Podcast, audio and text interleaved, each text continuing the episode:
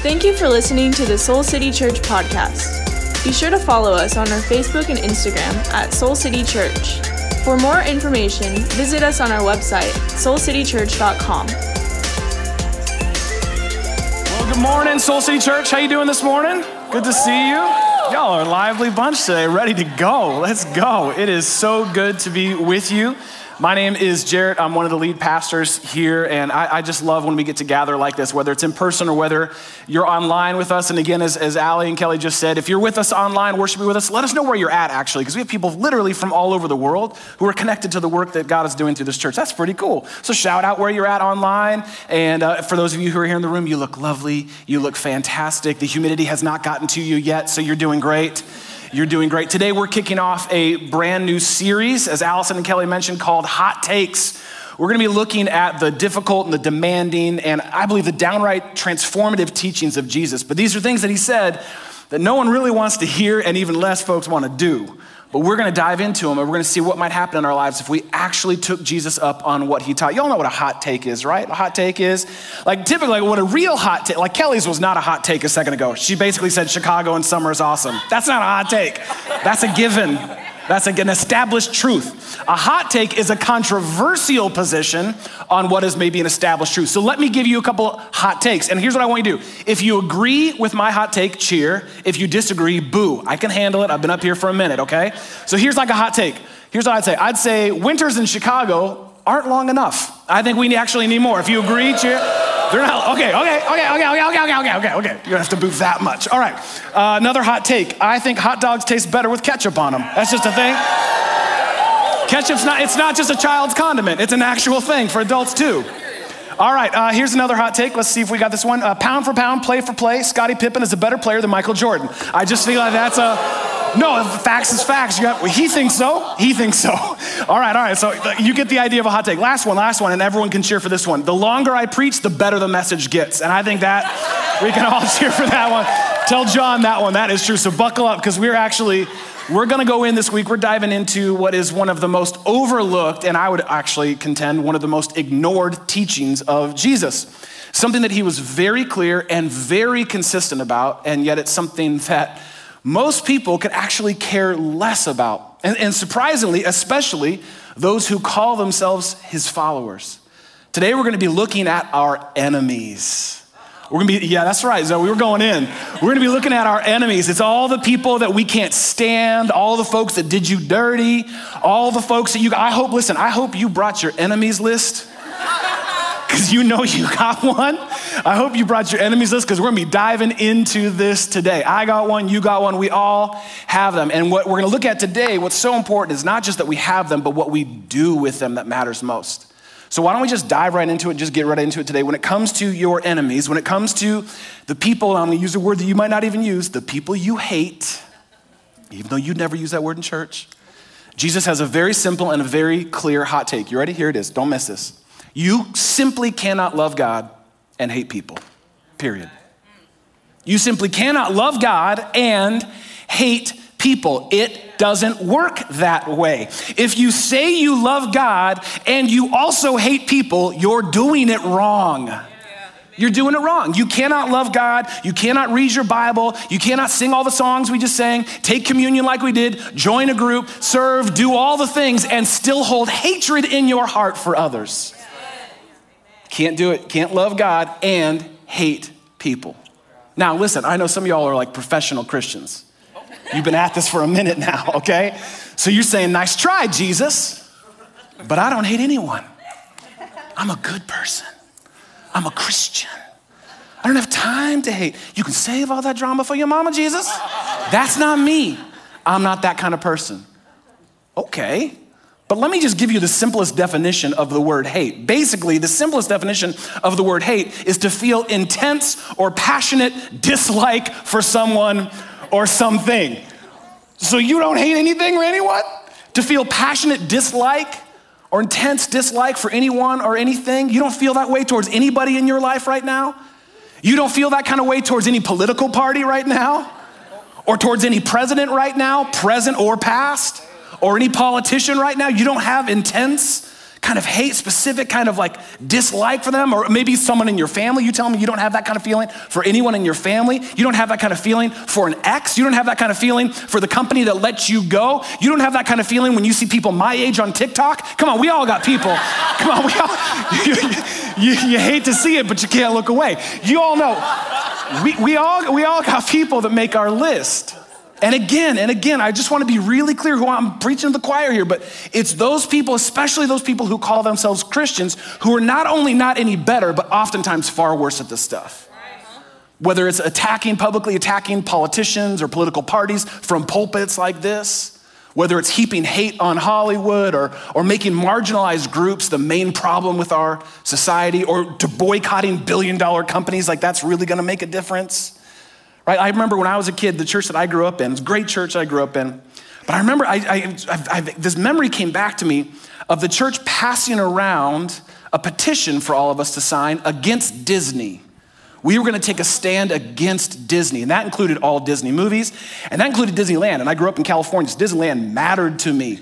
And everyone was signing this petition, and I was thinking back on that as I was writing this, and I thought, why did we do that? What was going on then? And so I tried to Google churches protest Disney, and I found dozens and dozens and dozens, far too many throughout the years, of churches specifically attacking Disney. Christians have made it their mission to oust the mouse for years and to no avail. Sadly, you, you, you, may not always know what, what Christians are for, but oftentimes you know exactly who they're against. Which is why I think uh, the author Anne Lamott said it so well when she said that you, you can tell that you've made God in your own image when it turns out that that God hates all the same people you do.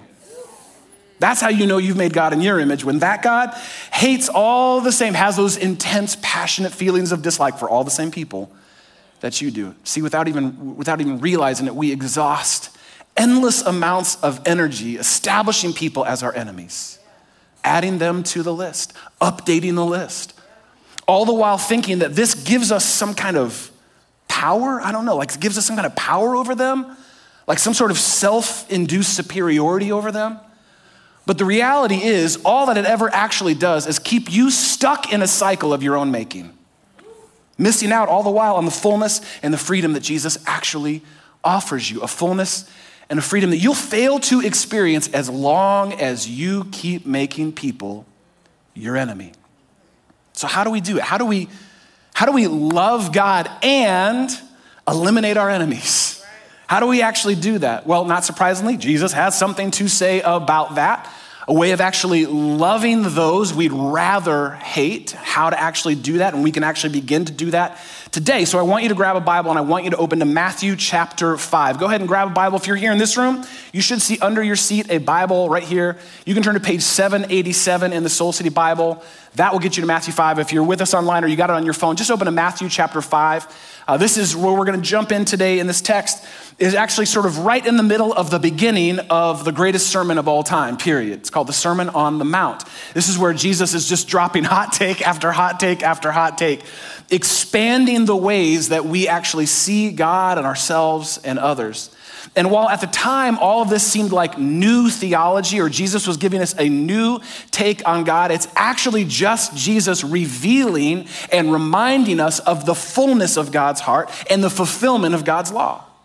So Jesus is on, and we get to in Matthew 5, he's on an absolute tear by the time we get to where we're going to dive in, which is verse 43. So let's actually look at what the text says together. This is what Jesus said. He said, uh, this, verse 43, you have heard it said that you should love your neighbor and hate your enemy. But I tell you, love your enemies and what? And pray. say it again, and pray. pray for those who persecute you, that you may be children of your Father in heaven. This is today's hot take. Jesus is using a rabbinical style here that he employs, which he uses at several times throughout the Sermon on the Mount and outside of this particular message of compare, contrast, and correct. Compare, contrast, and correct. It's where he takes a commonly held belief that has its roots most likely in Scripture, but has been buried under unnecessary tradition and additions to its original intent. And so that's why Jesus said, You have heard it said, but I say. What he's actually doing there is he's pulling from Leviticus 19:18, which is where we get the idea of loving our neighbors. It's actually a verse in Leviticus 19 that came hundreds of years before Jesus.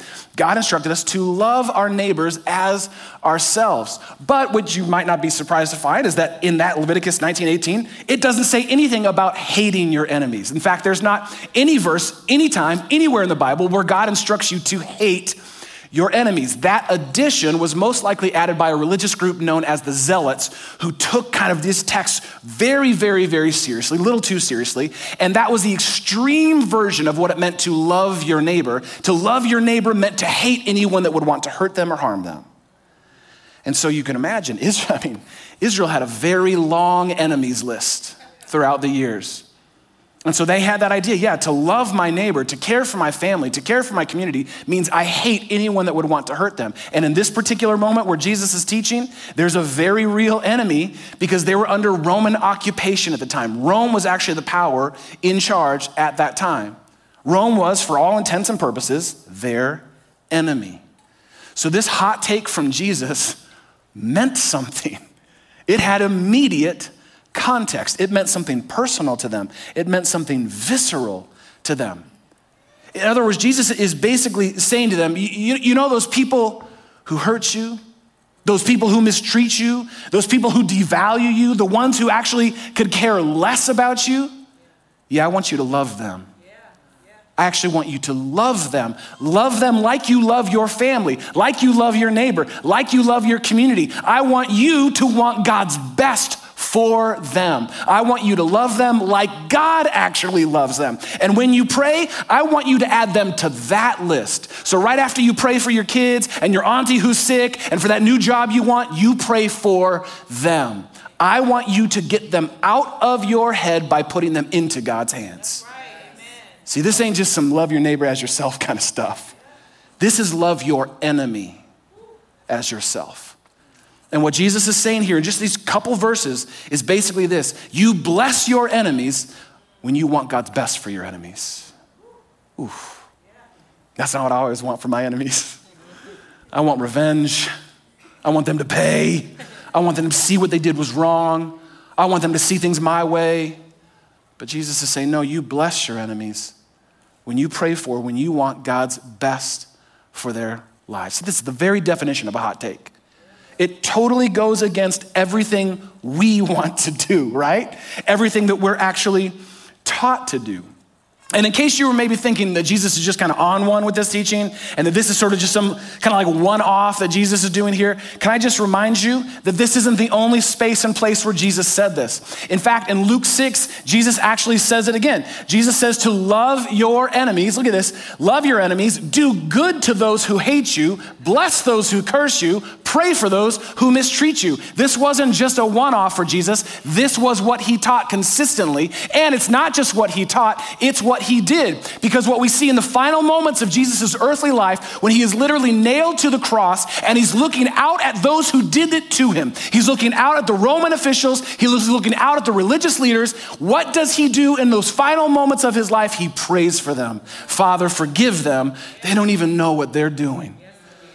This isn't just what he taught, it's what he did. And because he did it for us, God has actually done something for you and me. This is why we do it. Because Romans 5 tells us that while you and I were still God's enemies, we were reconciled into relationship with him through that very death of his son Jesus. And if we've been reconciled through his death, how much more will we be reconciled through his life? That's why we do it because God has done it for you.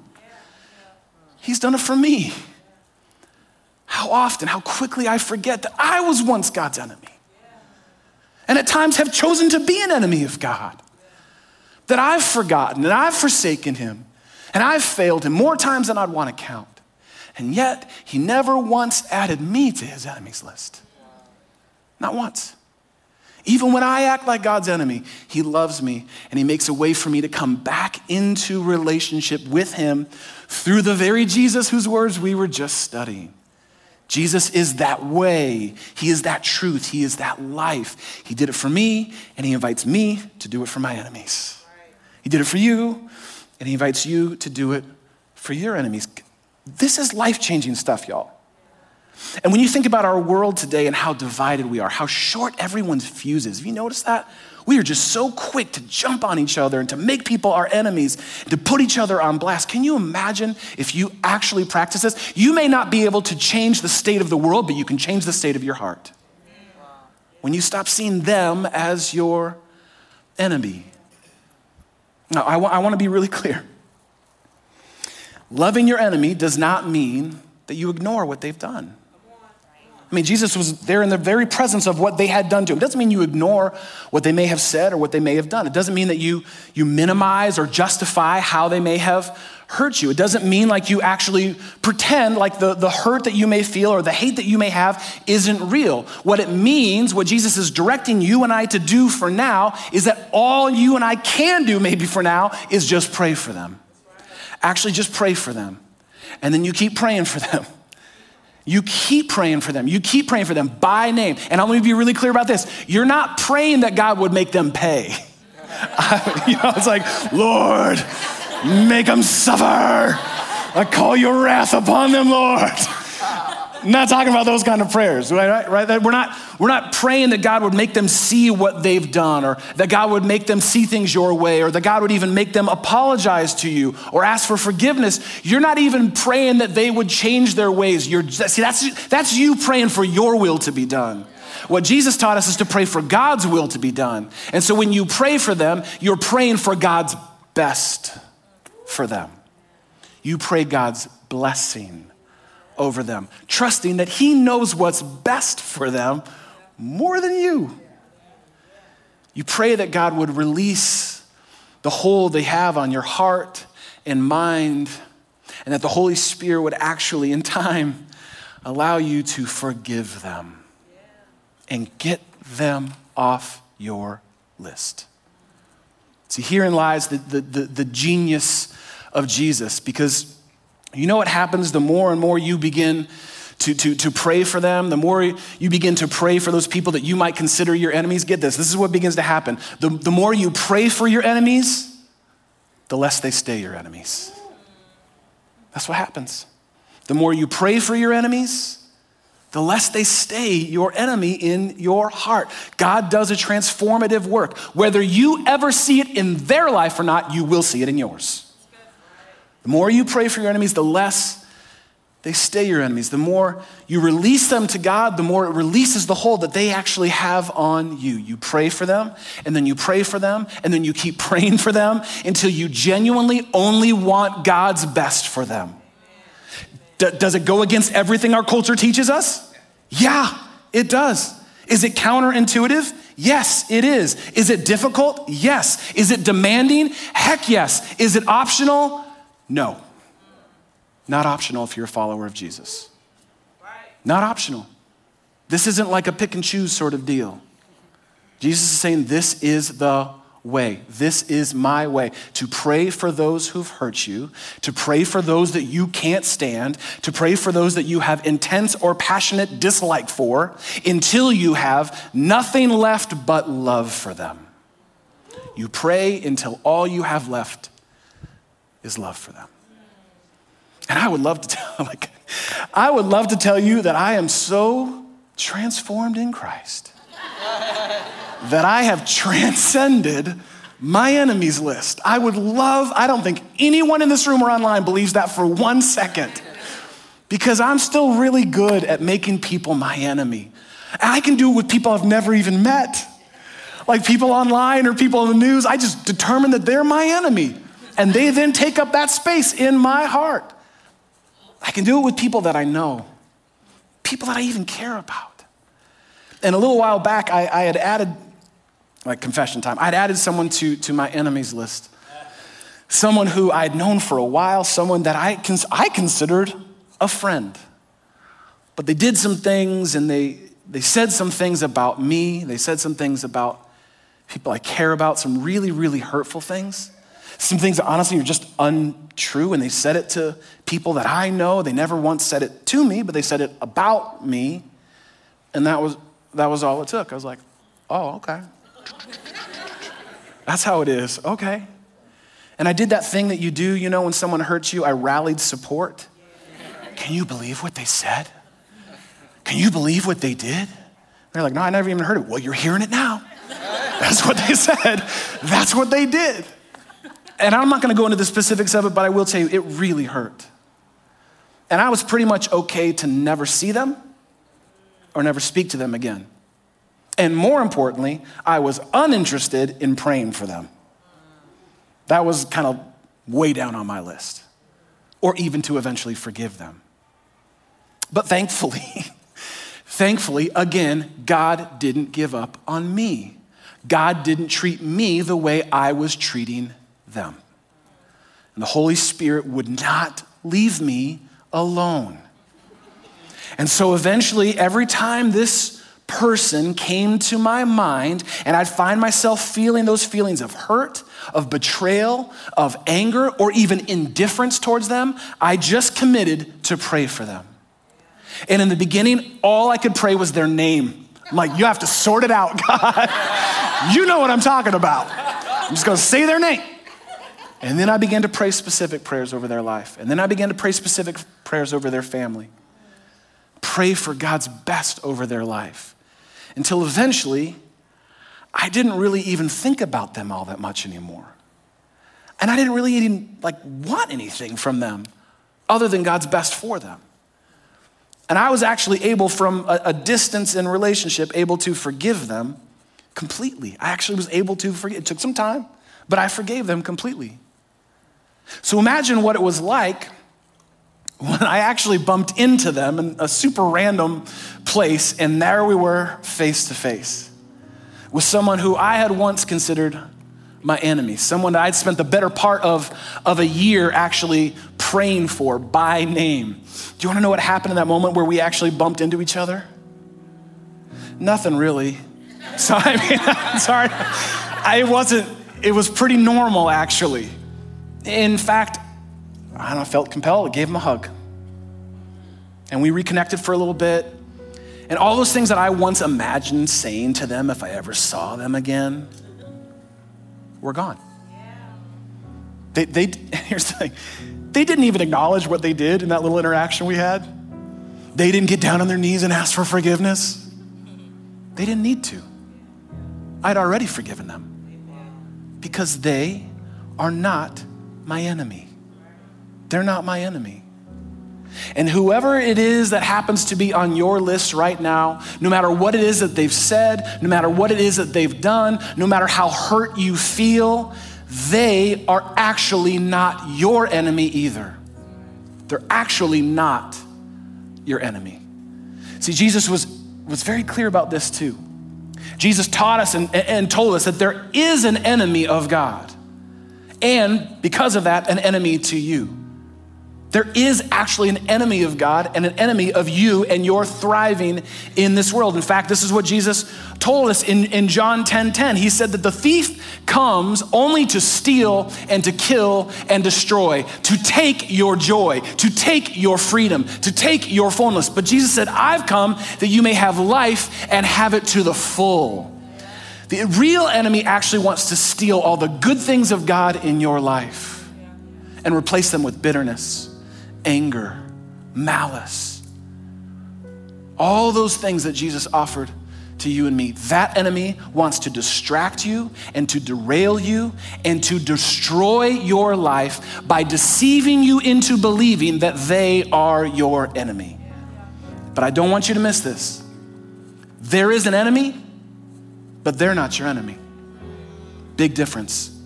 There is an enemy of God who wants to steal, kill, and destroy your life. But that person on your list, those people on your list, they're not actually your enemy. If you're fighting against them, you're fighting the wrong battle. And you'll never win. In fact, every time the enemy's gonna win, every time you believe that they are your enemy. But God wins, and you win when you pray for your enemies, when you pray for them by name, you pray for them. And that maybe that's all you can say is their name. And then eventually you got a little bit more and a little bit more till you have nothing left but God's love for them. You keep praying for your enemies until they no longer stay your enemies. You bless them by praying God's best over their lives. And I, have been excited to teach this message. It's been brewing me for a minute, but I don't want to say another word about it. I just thought maybe we could take Jesus up on his hot take today and actually do what he invites us to do. And right here, right now, today, pray for those you might consider your enemy. By name today. So I want you to start thinking, and maybe you got a long database, or maybe it's just one right now that just feels so fresh. They've hurt you so much.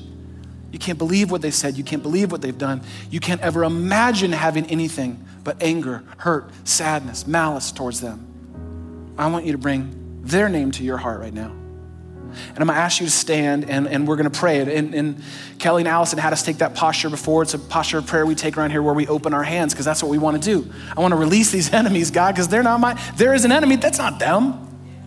I wanna release them. And so I'm just gonna kind of pray some phrases and maybe you wanna tag along. And, and maybe, honestly, maybe all you can do is just say their name in prayer right now. God will know what to do with that prayer. But maybe you're ready to just pray God's blessing on their life. That God would help you see them as He sees them, to love them even because He loves them. So let's, if it helps to close your eyes and maybe bring that name to mind right now, you can just kind of hop on this prayer with me. And so, Jesus, we, we name in our heart right now, we name those people, those people groups, those people we may know, those people we may have never met that have hurt us, that have done maybe unimaginable things to us, wrong things, maybe even evil things, sinful things. And we don't want to minimize that hurt. We don't want our hearts to be hijacked anymore by hate. And so we just, right now, would you just give us the spirit of conviction and a spirit of boldness to just start praying their name? Even as and even if tears come, we just say their name. And maybe we can say, God, I just pray for their well being. Pray for them to experience your love. Pray for them to know that they're loved. Pray for your blessing over their life, for your favor over their life. Pray that you would help me release the power I thought I had over them, but in fact they have over me. Would you help me release it, release it, release it?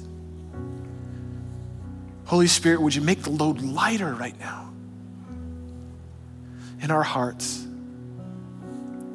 And God, we thank you that we can pray this prayer because it's not only what Jesus taught us to do, it's not only what Jesus did for us, it's what you've done for us. Even while we were still your enemy, you brought us into relationship with you. You made a way available to you. Help us not to miss that and help us to fight the right battle. Not against them, not against flesh and blood, but against an enemy who actually wants to steal, kill, and destroy and take our joy and our freedom and our peace. That is who we fight against. And we do it in the power of your love and your name. So embolden us today, God. As you make the load lighter in our heart, would you make us stronger to walk, God, in your favor, in your presence? in your power, in your peace. And somehow, some way, somewhere, those people that we just prayed for, would you wash a wave of love over their hearts right now? Whether we ever see it or hear about it or know about it. That's the battle we want to fight. For your love to be more real and more known in our lives and in our world. We pray this in your name. Amen.